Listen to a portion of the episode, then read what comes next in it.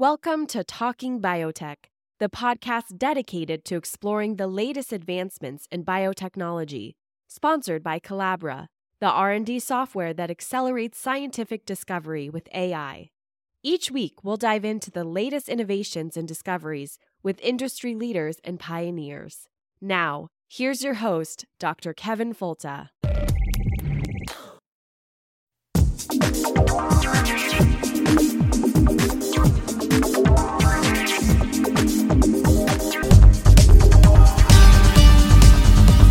Welcome to the Talking Biotech Podcast. It's the weekly podcast about agriculture, medicine, and conservation with an emphasis on biotechnology and new innovations that can help people and the planet. My name's Kevin Folta. I'm a professor, I'm a podcast host, keynote speaker, and today we're going to talk about the conspiracy that happens between a number of genomes to make a product many people enjoy. Where does wine come from? And the quality of wine is dependent not just on grapes, but on the interaction of grapes and a variety of microorganisms. And we'll learn all about that today. But before we get into that, we have a co-host today. And our co-host is Emily Hale. Hello, Emily. Hi, thank you so much for having me. Yeah, this is really cool. I always like to do this. Now, you're a student in my molecular biology class. Yes, I am. And uh, you have an interest in... Uh, In what, what's your long-term goal in science? Yeah, so my major is biology, and but my emphasis is biotechnology, and I'm super into plant molecular biology and trying to get into the agricultural industry and seeing how different plant molecular biology methods can impact sustainability and efficiency in different ag fields. Yeah, cool. So we're we're kind of in the same area. And what was some of your interest in the idea of, so, you know, truth be told, the idea to do this about wine was really an idea that came from you. And so what's your, what is the interest in the uh, micromolecular biology of wine? Yeah. So my parents kind of started me on the wine industry young, of course, not drinking it, but took me to a lot of wineries when I was little, and I just started to think a lot more about it and how the different disciplines like biochem, micro and molecular biology, crop production, all different things that I'm interested in, how all those kind of work together to create this super desirable product. And also it has such a rich scientific history, which I'm also really interested in. So that's a good answer. And, you know, the United States is the only place where it's weird, weird about kids and wine. I mean, when I was in uh, Italy a couple of years ago giving, uh, I was actually teaching a class there. Um, they had a wine, not a vending machine, but like a fountain.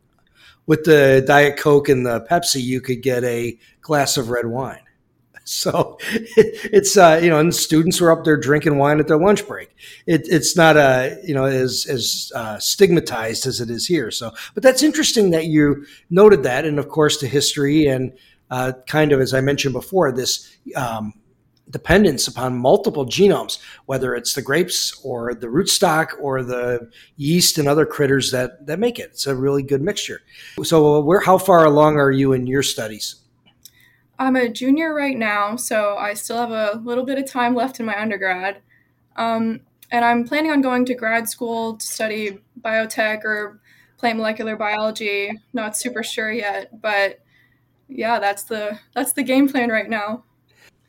We're joined by Professor Saki Pretorius. He's the Deputy Vice Chancellor for Research at Macquarie University in Sydney, Australia. So welcome to the podcast, Prof- Professor Pretorius. Thank you very much, Kevin.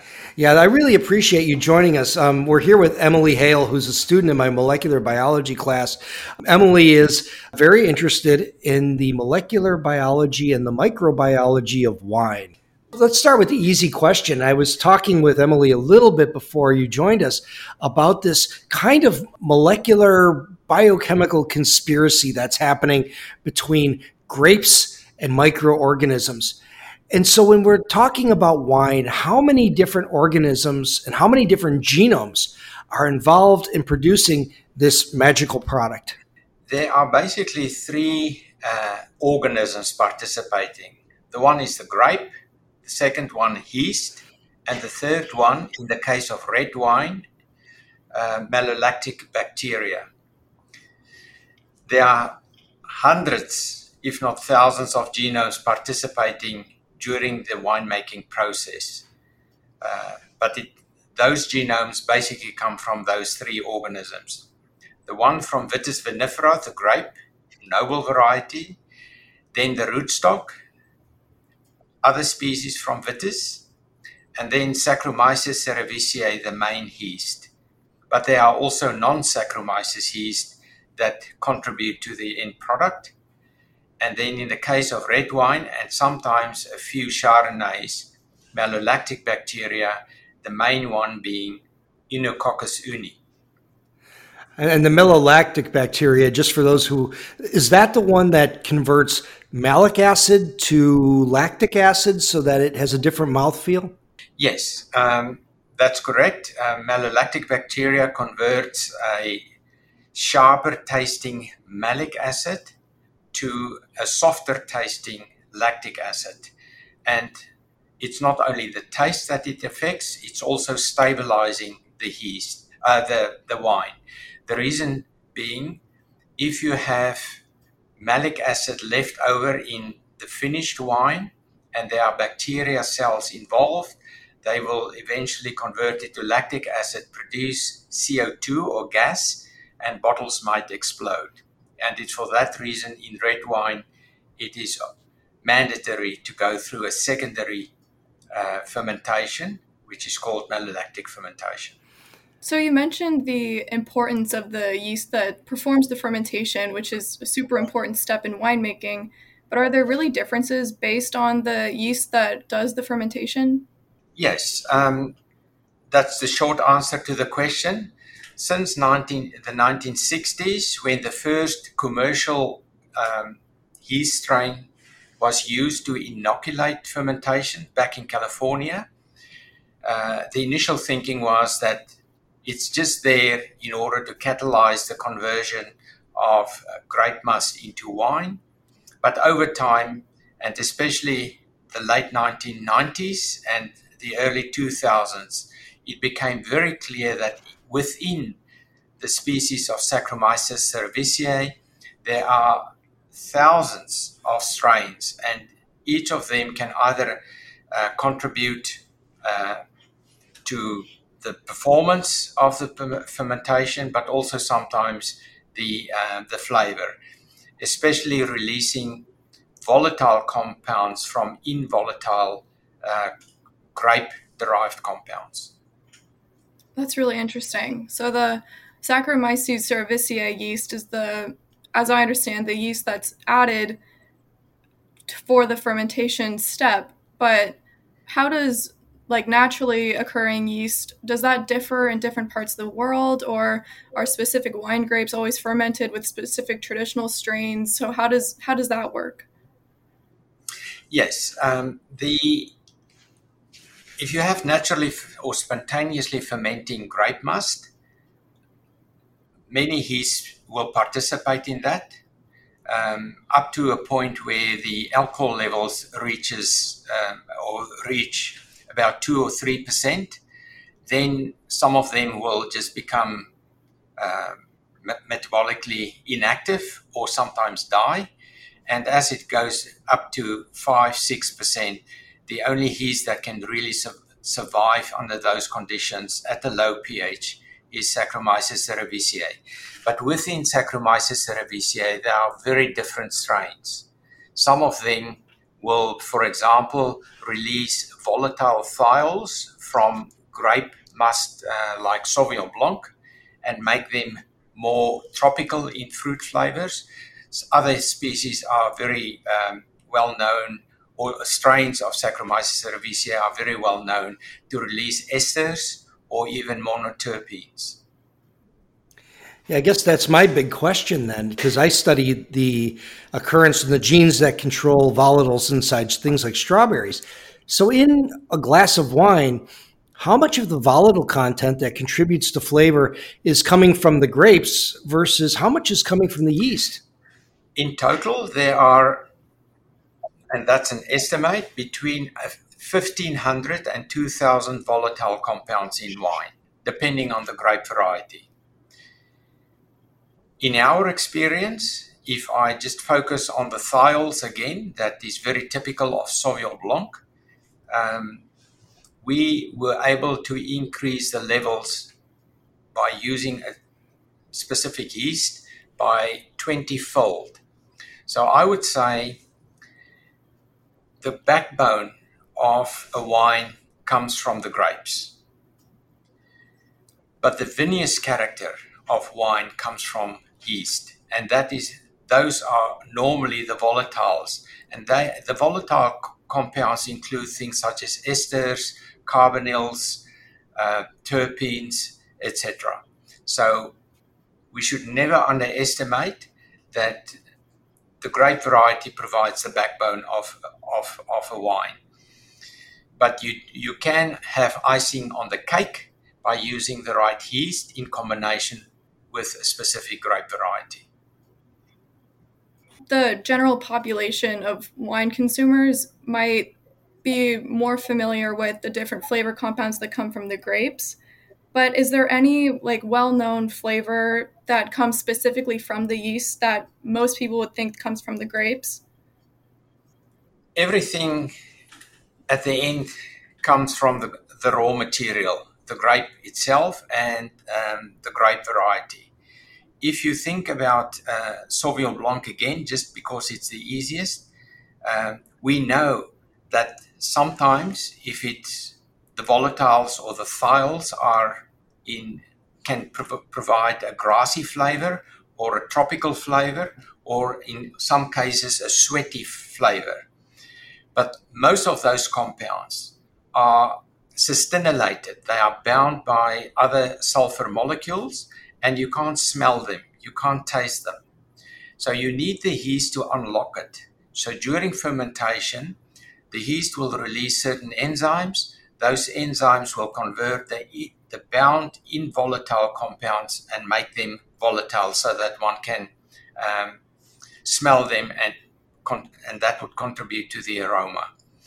However, um, not every yeast can do it on its own. Sometimes you need a combination of different strains in, in order to provide um, that release. In Sauvignon Blanc again, you um, you often need a, first a releaser that will release it from the bound form, and then a converter that will convert what was released Uh, by the first strain to convert it into a potent uh, aromatic um, compound. And that's very typical of Sauvignon Blanc. But in essence, one should also understand, we know quite a bit about white wine, uh, but we know very little about red wine. Red wine, apart from methoxypyrazines that gives you the green bean or tomato leaf flavors, Um, and rotundin, which provides the spicy, peppery character in certain grape varieties. Uh, there's very little that we can link. We don't know what compound makes a Pinot Noir taste like a Pinot Noir, or what compound makes a Shiraz taste, taste like a Shiraz. The matrix in red wine is so complex that it's very difficult to distinguish between those. So even if you take the yeast away, there's so much more that we need to understand when it comes to the grape must itself or the grape juice itself before it, it even gets into contact with yeast. That's really fascinating because it's so complex in producing the flavors that we recognize. But as a scientist, I'm always thinking about how do we make this better? And are there efforts to breed yeast, just like we would breed, you know, dogs or grapes or anything else? You know, since the nineteen eighties, uh, people started to do exactly that. So with Saccharomyces cerevisiae, there are two genders. We call them A and Alpha, and you can sporulate them and then you can breed them. So I have to emphasize these are not genetically modified. This is standard stock genetic breeding. And we can crisscross these strains to a point where we have strains that would provide uh, whatever we need. For example, um, a very well-known hybrid yeast that was done in this way is called V I N thirteen. V I N thirteen is a very, very strong fermenter.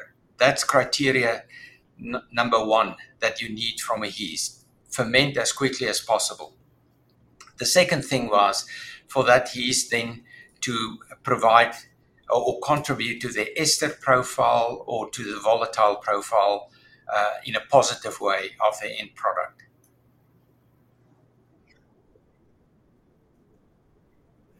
No, that sounds really good. I, I, you would think that they also have to survive at a certain pH and in a certain alcohol yes, environment, so if you, right? if you think a certain about amount of ethanol. Yeast, uh, strain development programs by classical methods like uh, crossing them and breeding them, you need basically a few things. One, strong ferment- fermentation performance, strong resilience. In other words, tolerance to high alcohol levels. If you have a hot season, and you have uh, very high levels of sugar in your grapes, your ethanol levels or alcohol levels in your wine tend to go above fourteen and sometimes even fifteen percent. So in those environments, you need a yeast that's tough, that can survive um, conditions like that. You need a yeast that can survive those ethanol concentrations under extreme uh, low pH. You know, normally it's below pH three point five, anything between three point two and three point five. Um, the third thing that you're looking for is, of course, um, can your yeast that you breed, can it provide or contribute positively to the sensory um, experience that the consumer will will have when they open a bottle of wine? So those are, and then there's a, a, a last one, but it's still a very ill understood one. If your yeast can also outcompete other microbial organisms, especially spoilage microbes, by um, not only by producing alcohol as quickly as possible or taking the oxygen out and, you know, convert it into fermentative anaerobic conditions, but sometimes uh, yeast can provide um, can produce compounds that will kill uh, competing microbes. And if you can find a yeast that actually outcompetes and kills off spoilage, either bacteria or other yeast, then you have a, uh, that's a, that's that's another boon to what one can uh, achieve with breeding programs. The complexity of all of this really amazes me, and we'll dive more into this on the other side of the break. We're speaking with Professor Saki Pretorius. He's the Deputy Vice Chancellor of Research at Macquarie University in Sydney, Australia, and we're joined by Emily Hale, who's a student in one of my classes. We're talking about the Venn diagram that exists between grapes, microorganisms, and consumers. And we'll be back with the Talking Biotech podcast in just a moment. There's a lot of talk about academic freedom, especially at one institution. Academic freedom is a promise that allows scholars to pursue research, teaching, and outreach in their area of expertise, immune from censorship or retaliation. In the case of the Talking Biotech podcast, some have interpreted this to mean that this podcast shall experience freedom from academic ties. Universities should be applauding the use of modern platforms to disseminate scientific knowledge in addition to the egghead journals and traditional media. However, this demonic vector of information was deemed unfit for the university outreach from which it came.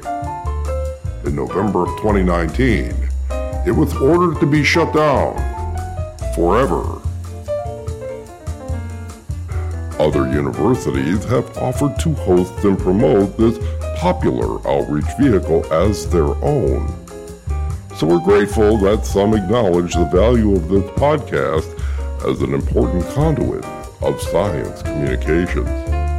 However, it just didn't seem right to run to another institution to work an outreach around, because we were not getting sufficient extension at home.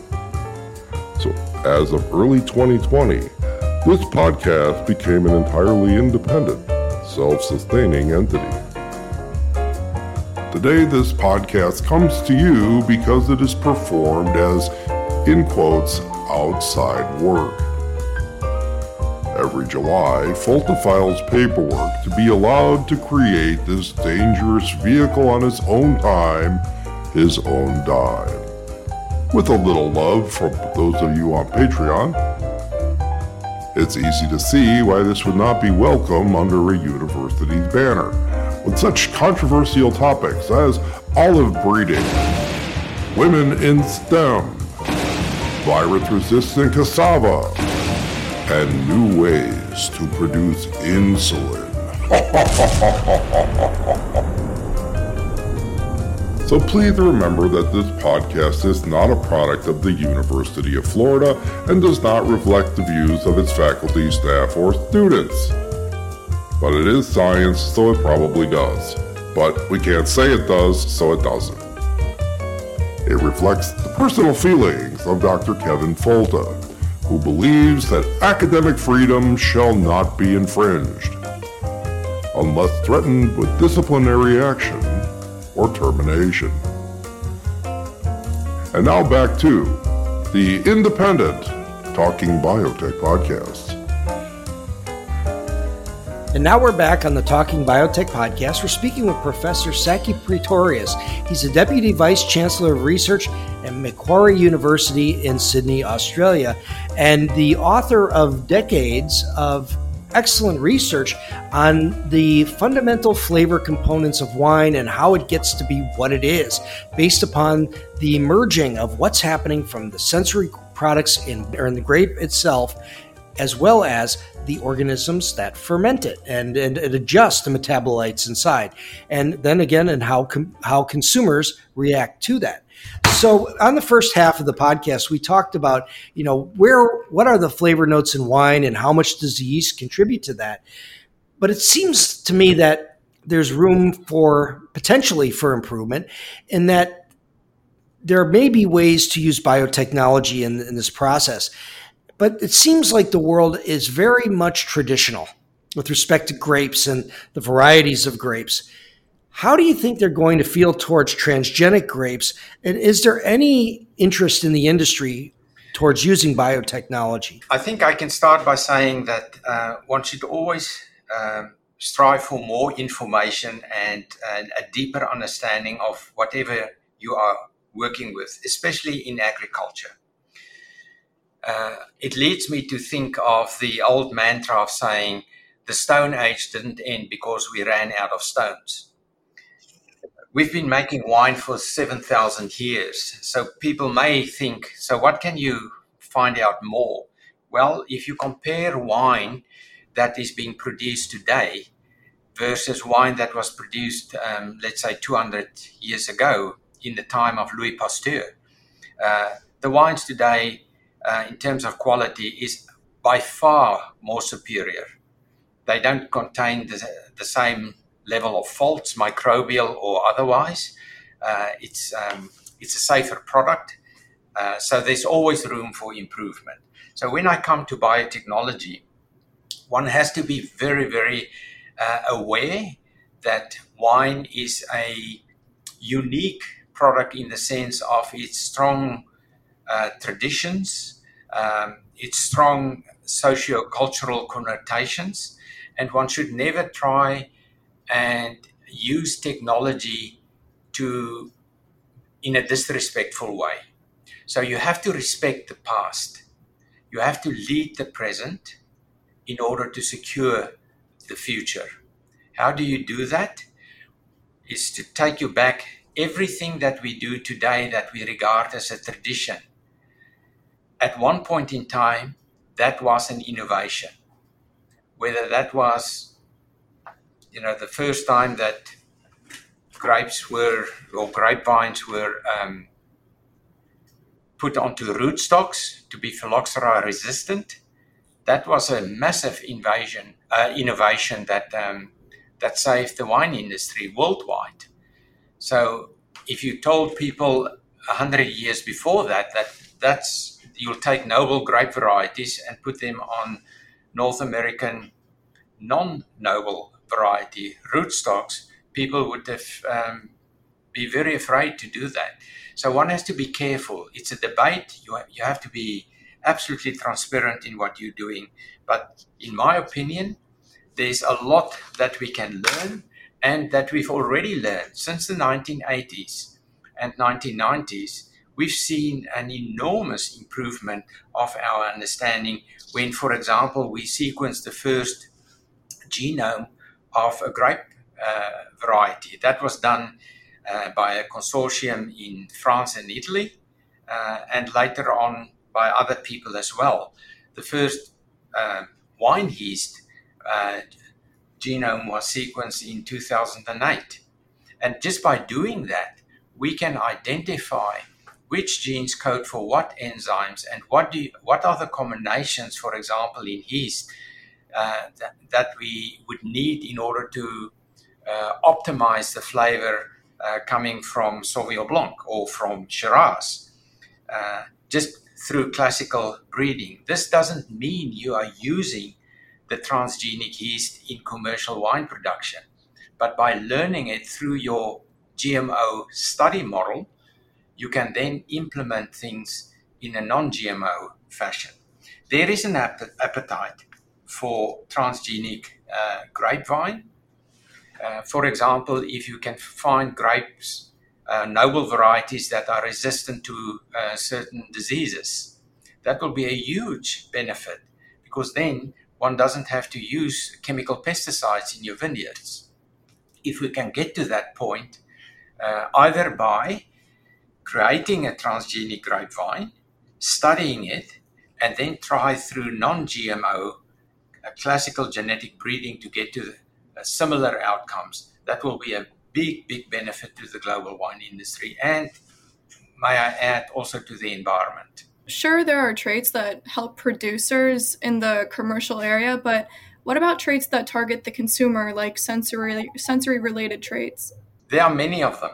Um, So again, if you improve the fermentation performance, that largely would be for the benefit of the of the producer. If you improve the aroma or flavor compounds, that would be a benefit largely for the consumer. Uh, however, there are also non-sensory uh, improvements. For example, if one can avoid the use of bacteria in the secondary malolactic fermentation in winemaking and avoid the risk of having bioamines being produced by the bacteria. Bioamines being histamines, for example, and sometimes leading to headaches and sometimes in severe cases, minority of cases, of course, um, to allergies. But if you can avoid those sort of things, that will be a huge benefit to the to the consumer.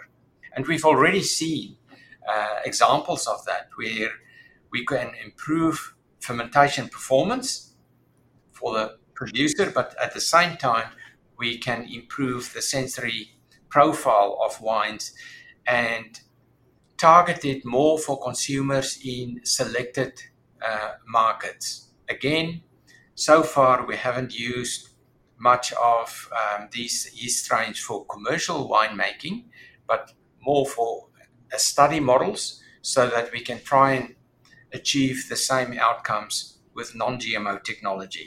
The issue there is you never get to the same level of success with the non-G M uh, technologies. Uh, so that, uh, that sort of stalls the progress of uh, the application of the technology.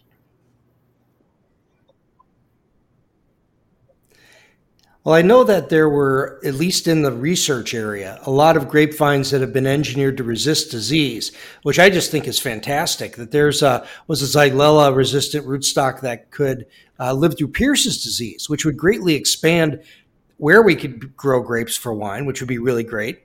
But I have heard that there was actually wine made with a genetically engineered yeast strain.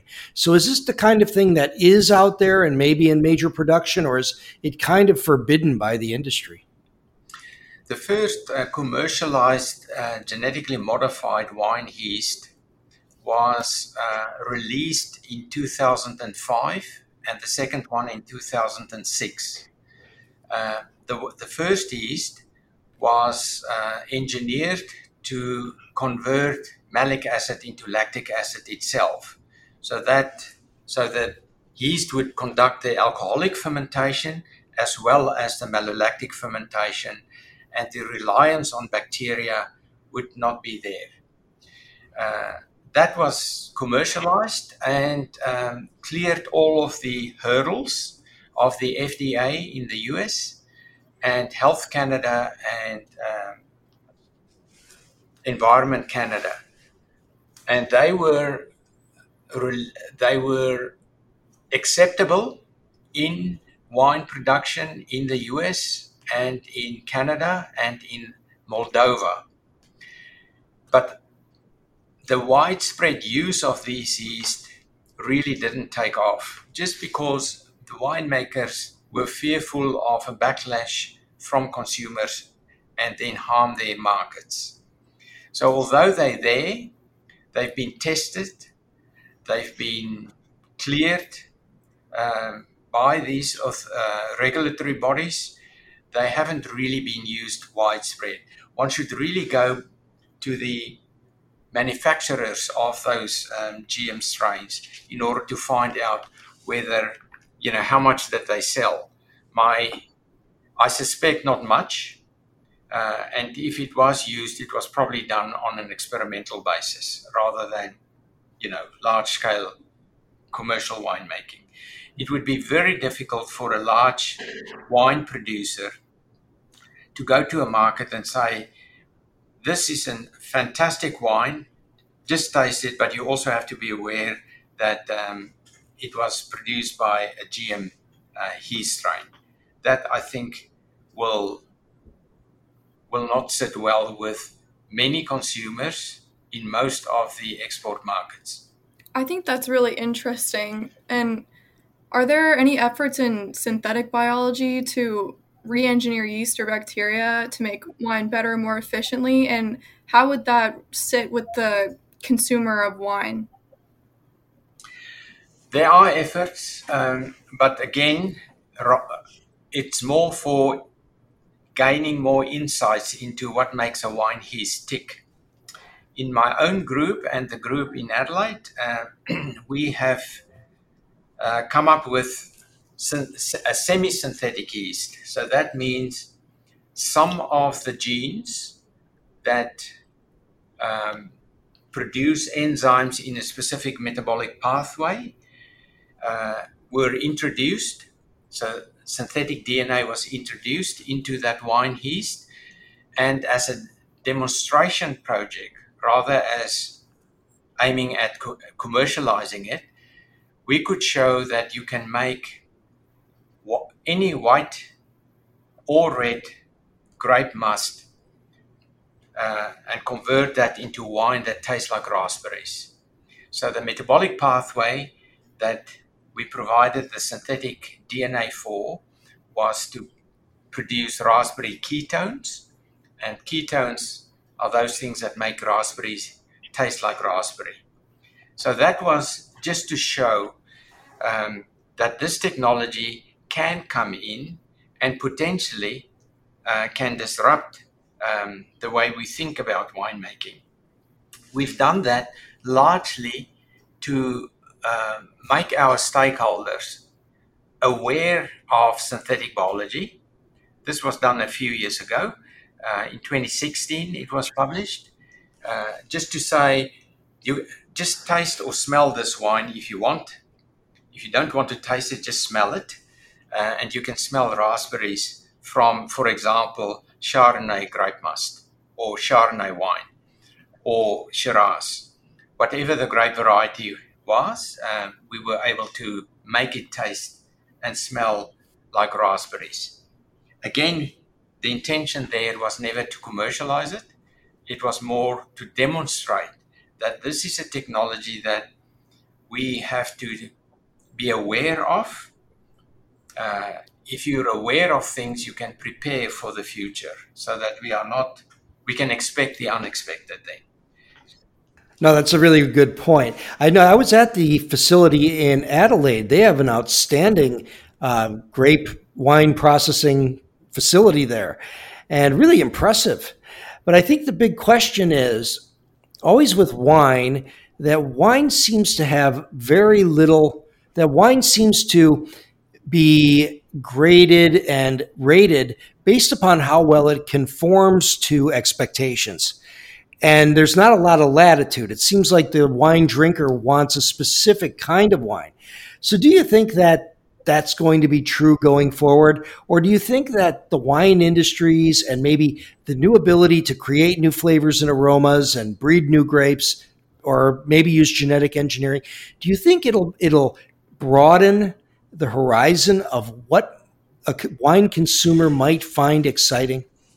If I have to give uh, an answer to that one, uh, I would say we will not see it in the near future because there's so much misinformation and ongoing misinformation about uh, g- genetics and the use of genetic tools in order to make a product more appealing to a consumer or to make it even more safer, not only more flavorsome.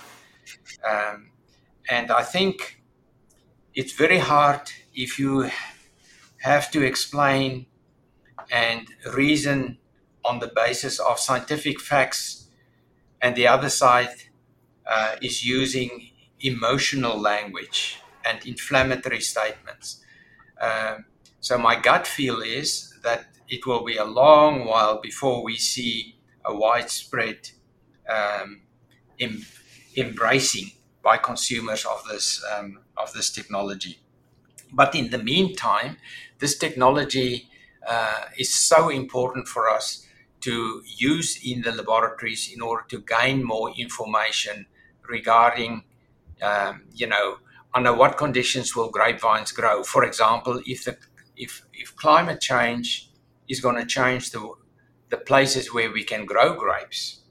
Uh, You know, if, if there are existential issues, such as what we've seen in the late eighteen hundreds when phylloxera came, nobody before phylloxera ever dreamt of we will be using rootstocks for noble varieties. Um, but if a big threat like that comes, then you know you can fall back on the technology and it can help you.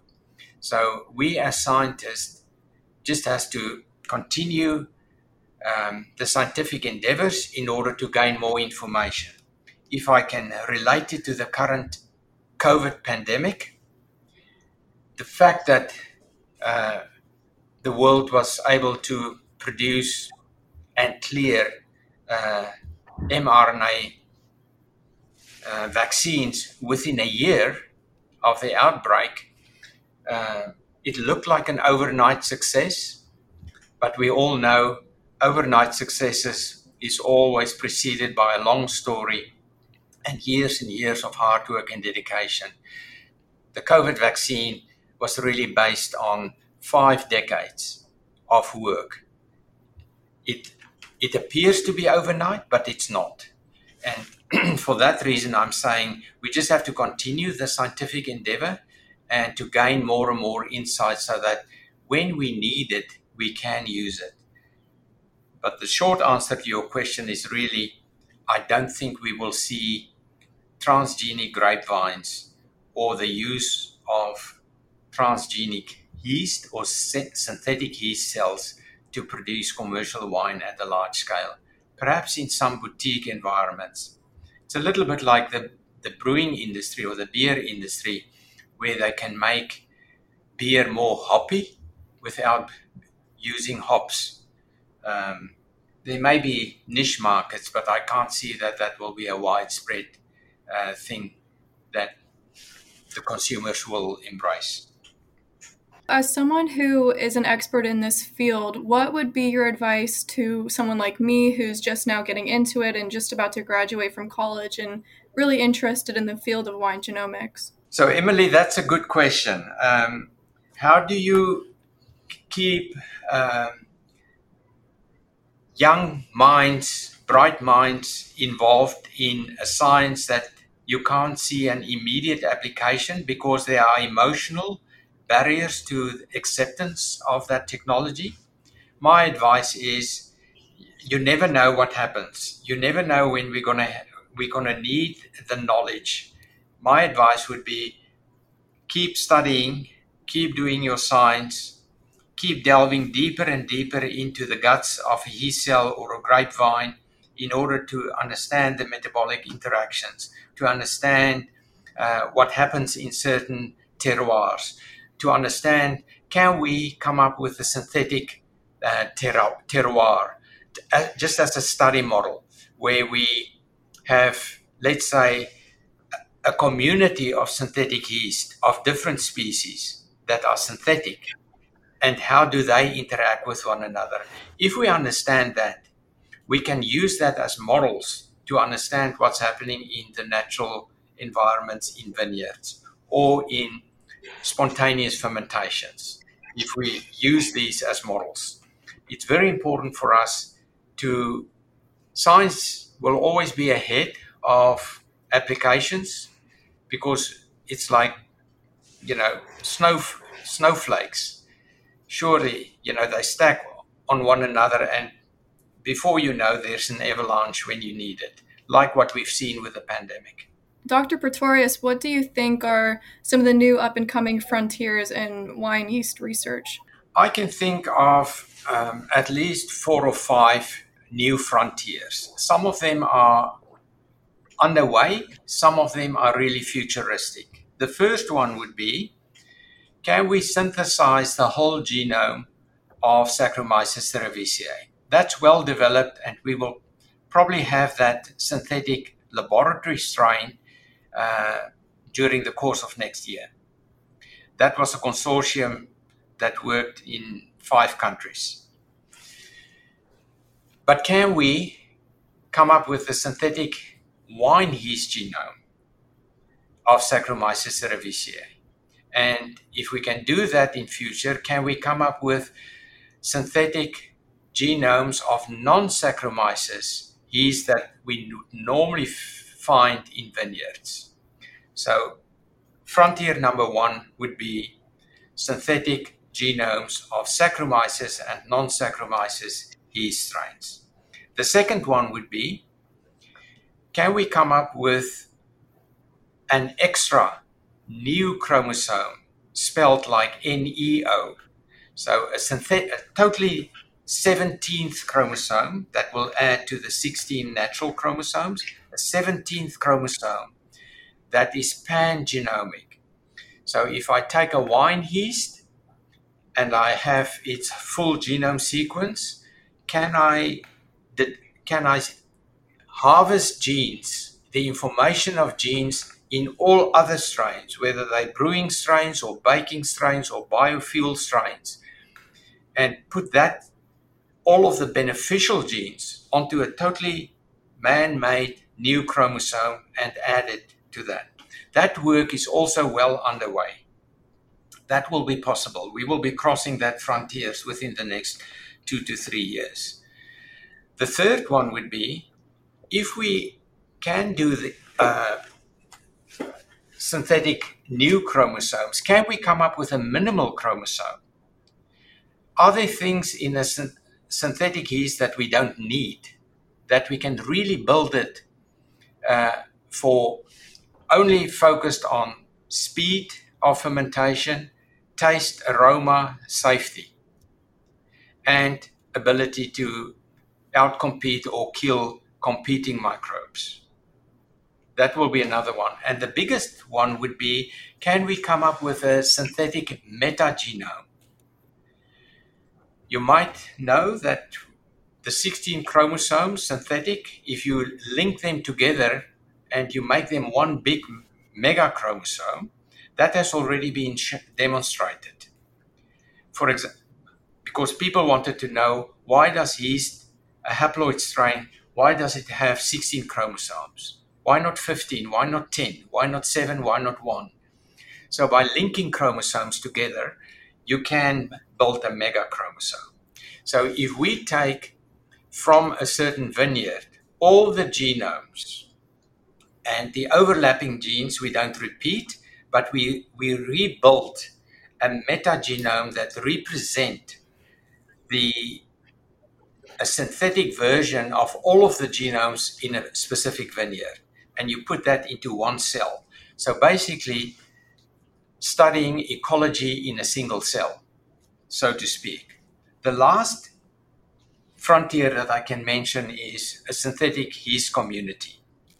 If we say the top ten Saccharomyces and non-Saccharomyces yeast that play an impactful role in winemaking, if we synthesize all of their genomes, we don't put them in a metagenome, but we keep them separately, and we take those ten synthetic um, yeasts, and then we model them, how they interact in the laboratory, and can we extrapolate that information, how they, how natural versions of them in the terroir of a specific vineyard will interact with one another.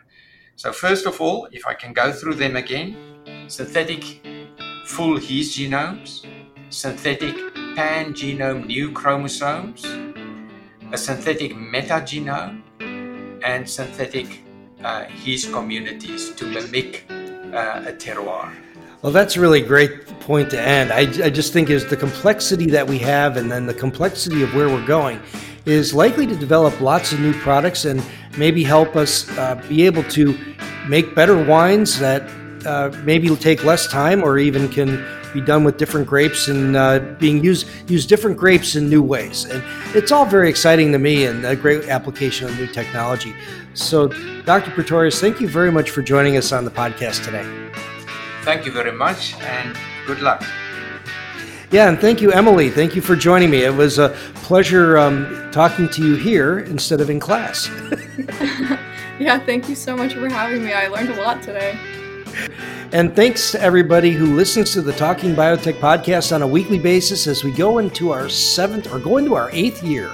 Um, we're moving along, over one point seven downloads. We really appreciate all the support, and when you can retweet or share on Facebook or in social media, it really makes a difference. So share this story about wine with your family and friends, and let them know about the new technologies that are putting something better in every glass. This is the Talking Biotech podcast, and we'll talk to you next week. The Talking Biotech podcast reflects the personal views of Doctor Kevin Folta and his guests. These are not the views of the University of Florida, its faculty, staff, or students.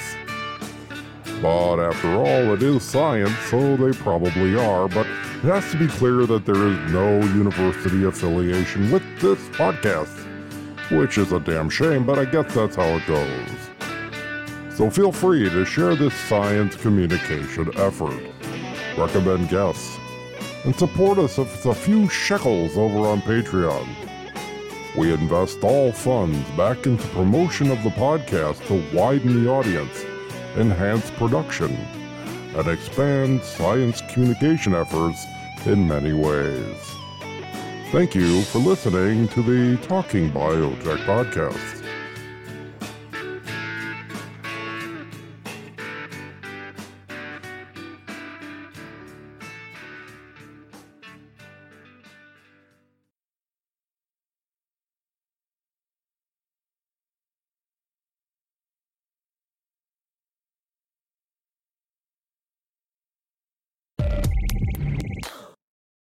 You've been listening to Talking Biotech, sponsored by Calabra, the platform that bridges the gap between siloed research tools.